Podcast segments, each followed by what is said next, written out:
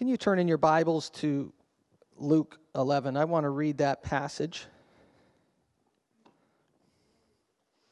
Before I get in my sermon, I want to take a couple minutes and just share a few verses that God has been. He, he, he has fun with me. He gives me a verse when I think I'm going in a certain direction, and He gives me a verse and it just blows up in front of me um, in a good way. I want to take a look at that verse this morning that, that Sister Karen had. And I want to go to the end of that passage. So we're going to read about three or four verses. We've been spending a lot of time talking about under the influence, being under the influence of the Holy Spirit. So let's take a look at this passage with respect to being under the influence of the Holy Spirit or connecting us to the Holy Spirit or being subject or receiving from the Holy Spirit. So let's read this passage in that context. So I say to you, ask and it will be given to you. So ask about the Holy Spirit. Ask for the Holy Spirit. Seek the Holy Spirit and you will find. Knock and it will be open to you. So we're talking in context of the Holy Spirit. And by the way, I'm not talking out of context here. You'll see it in a moment. For everyone who asks receives and he who seeks finds, and to him who knocks it will be opened. So, if you want to receive the Holy Spirit, if you want to live a life under the influence of the Holy Spirit, ask, seek, knock.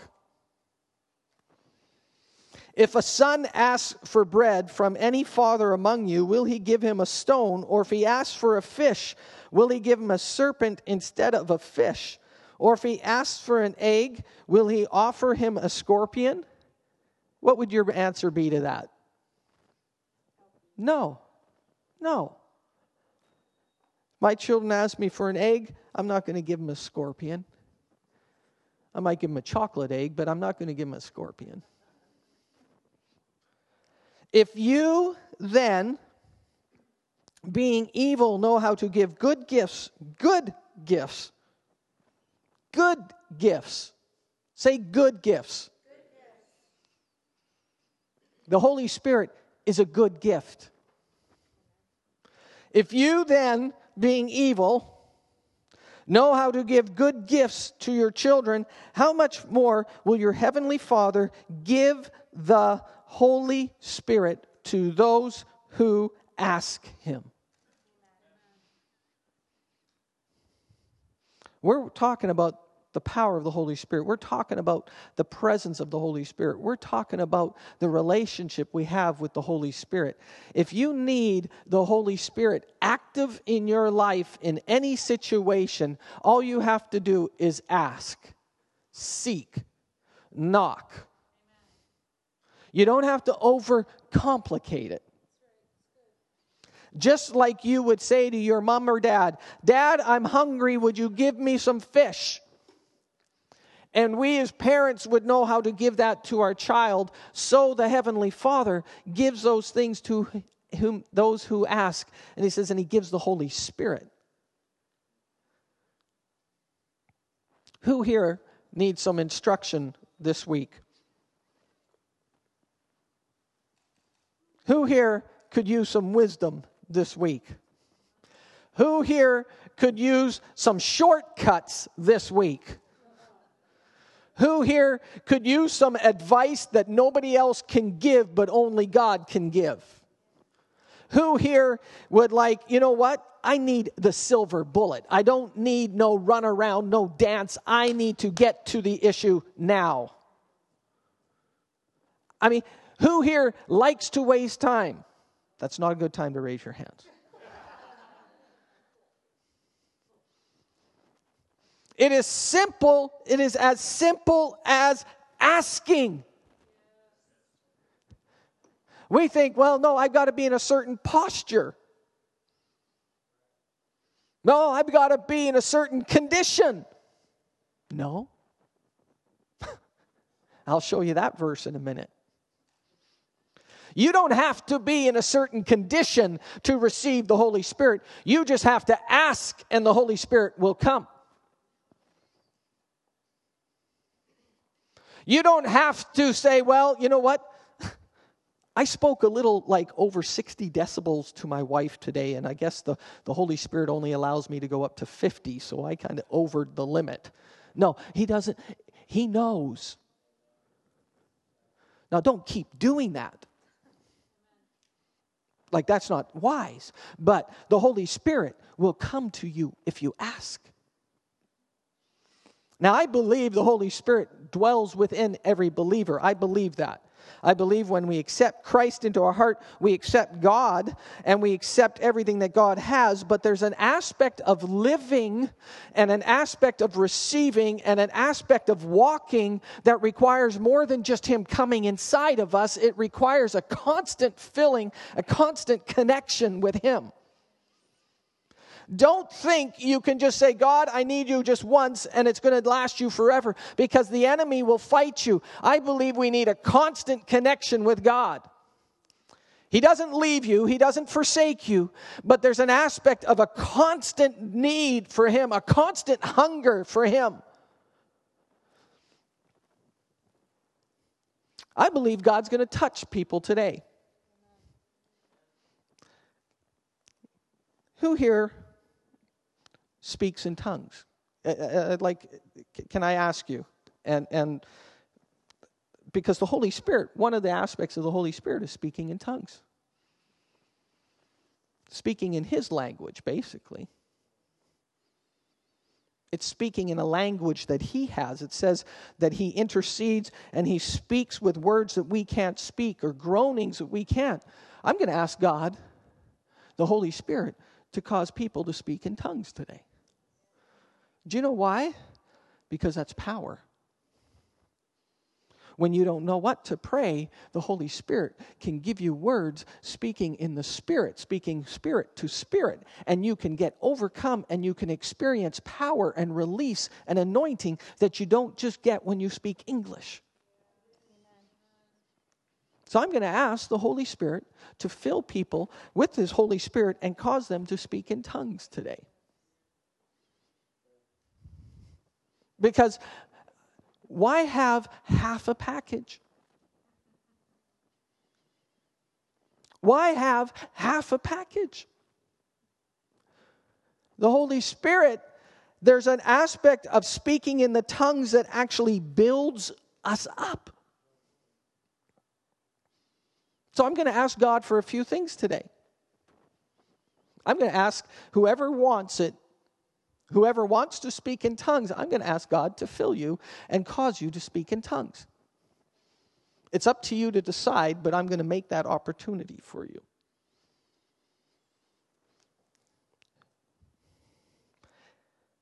Who here needs a revelation because you're looking at something and you're going like, it's all Greek to me? Uh, who here could use a revelation? It's like, I just keep hitting my head against the wall. I, I kind of, what, I'm going to ask the Holy Spirit to give you a revelation. Because he wants you to live under the influence of him and not just once in a while.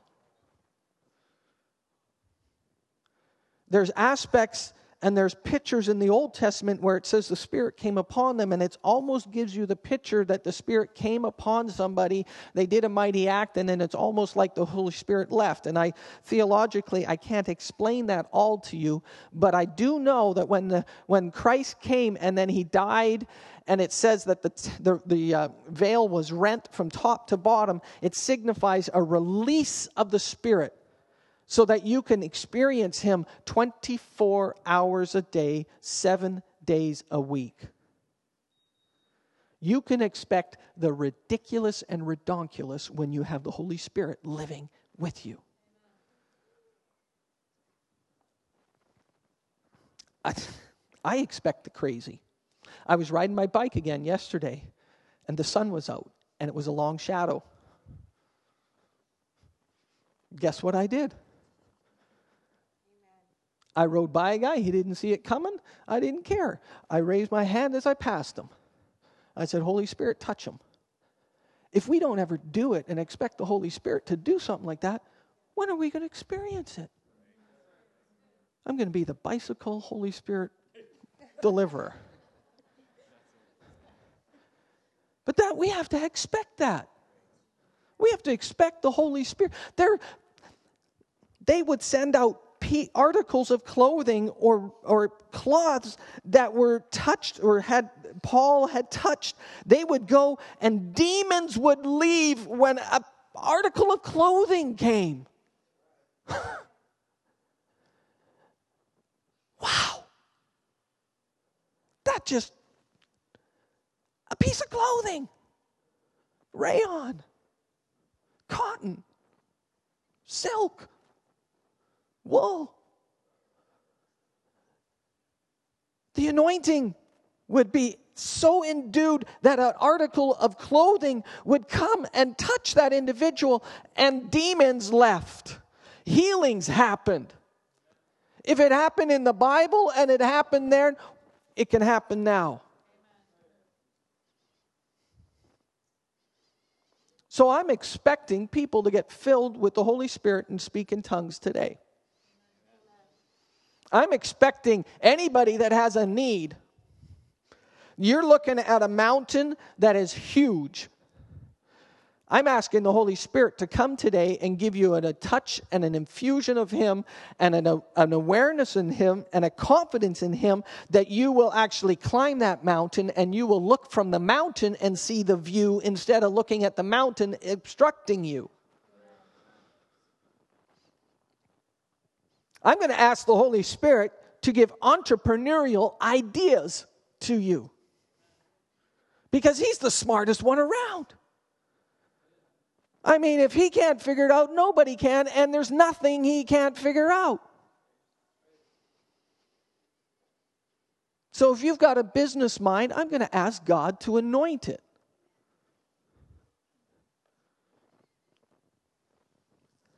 It's either we live under the influence or we don't. If you could turn in your Bibles to Hebrews chapter 4.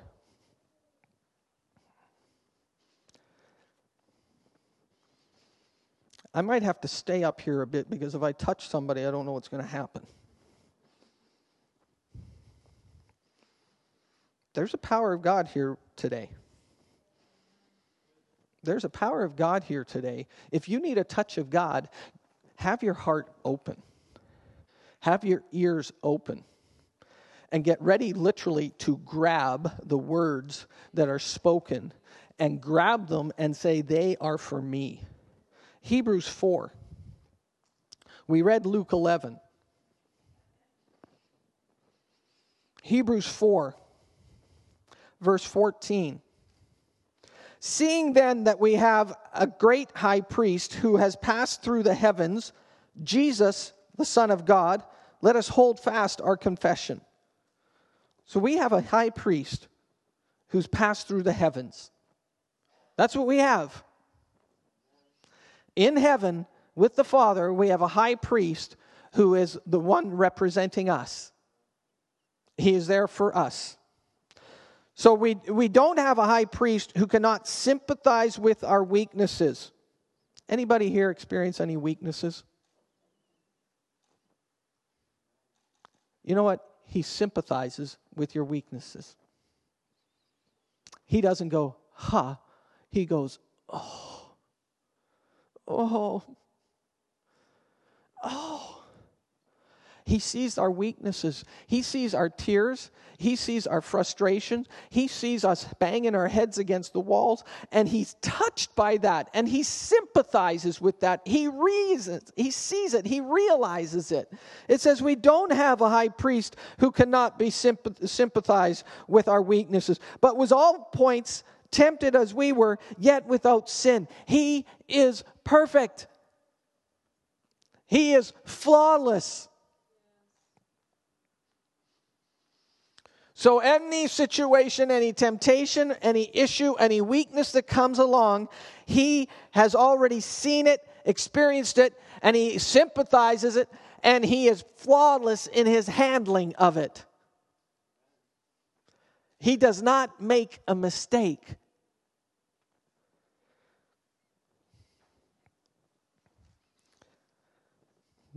Look at verse 16. Let us therefore, whenever you see the word therefore, you check out what it's there for. Let us therefore, because we have a high priest, because he sympathizes with us, because he is without sin, because he's the one that's passed through to heaven, because it's Jesus Christ, the Son of God, the one who has won the victory, conquered death, because of that, we can come boldly to the throne of grace. This just this goes against my thinking. This goes against, I think, most of our thinking. Let us therefore come boldly to the throne of grace that we may obtain mercy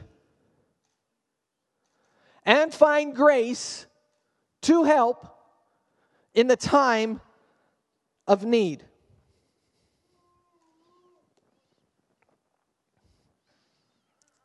In Luke, it says, if you ask for the Holy Spirit, you'll get them.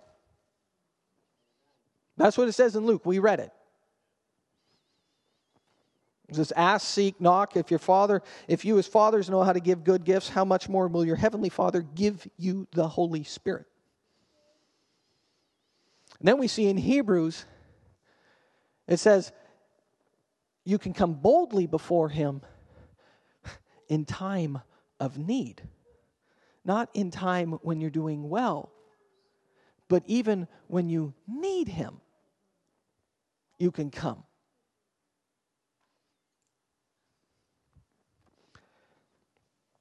The part that confuses me is because as a human,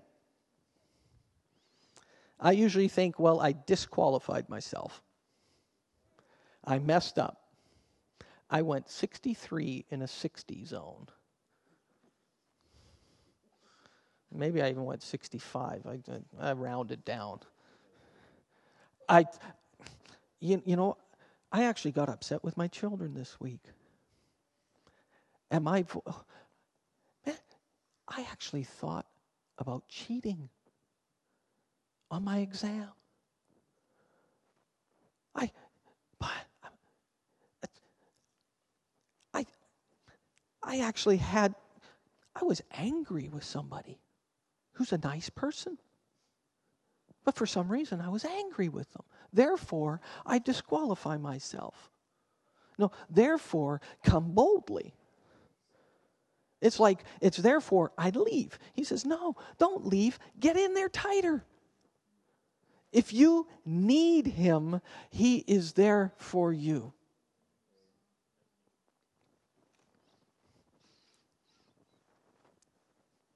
So, I'm asking God for the Holy Spirit to come. As I was meditating and praying this week, the Lord just said, Ask people how many of them do not speak in tongues. And I'm not going to give you the whole theological discourse on speaking in tongues, but it's in the Word of God. It's for believers, it's for all who should ask. It's for your children and your children's children and to all that should come. Talks about it in Joel, talks about it again in Acts. There's a power that is resident in the Spirit when we speak in a language that our spirit connects with His Spirit without any thoughts that we throw in there. It's spirit to spirit. It's like the best communication. It is clear, it is pure communication. So, if you need to be filled with the Holy Spirit, if you would like to speak in tongues, I want you to raise your hands. Okay? If you'd like to speak in tongues, I want you to raise your hands. I'd like you to stand. Okay, I'm going to ask you to come forward, and this isn't that you're being picked on, it's just I can't get everywhere. We're going to do a couple things. First of all, I'm going to ask God to fill you so that you would speak in tongues. So if you could just come forward and just. I'm going to need help here, Pastor Nelson.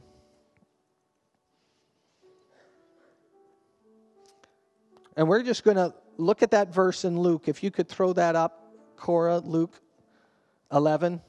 I think it was verse 16. We're going to do a couple of, we're going to pray for people to speak in tongues, and then I'm going to pray afterwards. I'm going to ask if you need a touch from the Holy Spirit to that you've got a situation that you can't handle. I'm going to ask you to come forward, and that might be some of you that are here, and it might be some of you are there. But right now, I'm just going to ask God for you to speak in tongues, to speak in a language where your spirit communicates with God. So, what we're going to do is we're going to get into an attitude of worship. Okay, we're going to get into an attitude of worship. We're going to start, our soul uh, is going to say, No, spirit, you start connecting with God. So I'm going to ask you just to raise your hands in worship. And if you're in the congregation and you speak in tongues, I really would appreciate you putting your hands forward and releasing the Holy Spirit. Because uh, speaking in tongues isn't just to have this prayer language, there's a power that will come in the hearts and in the lives of people, there will be a release of power that you experience that I want these people to experience.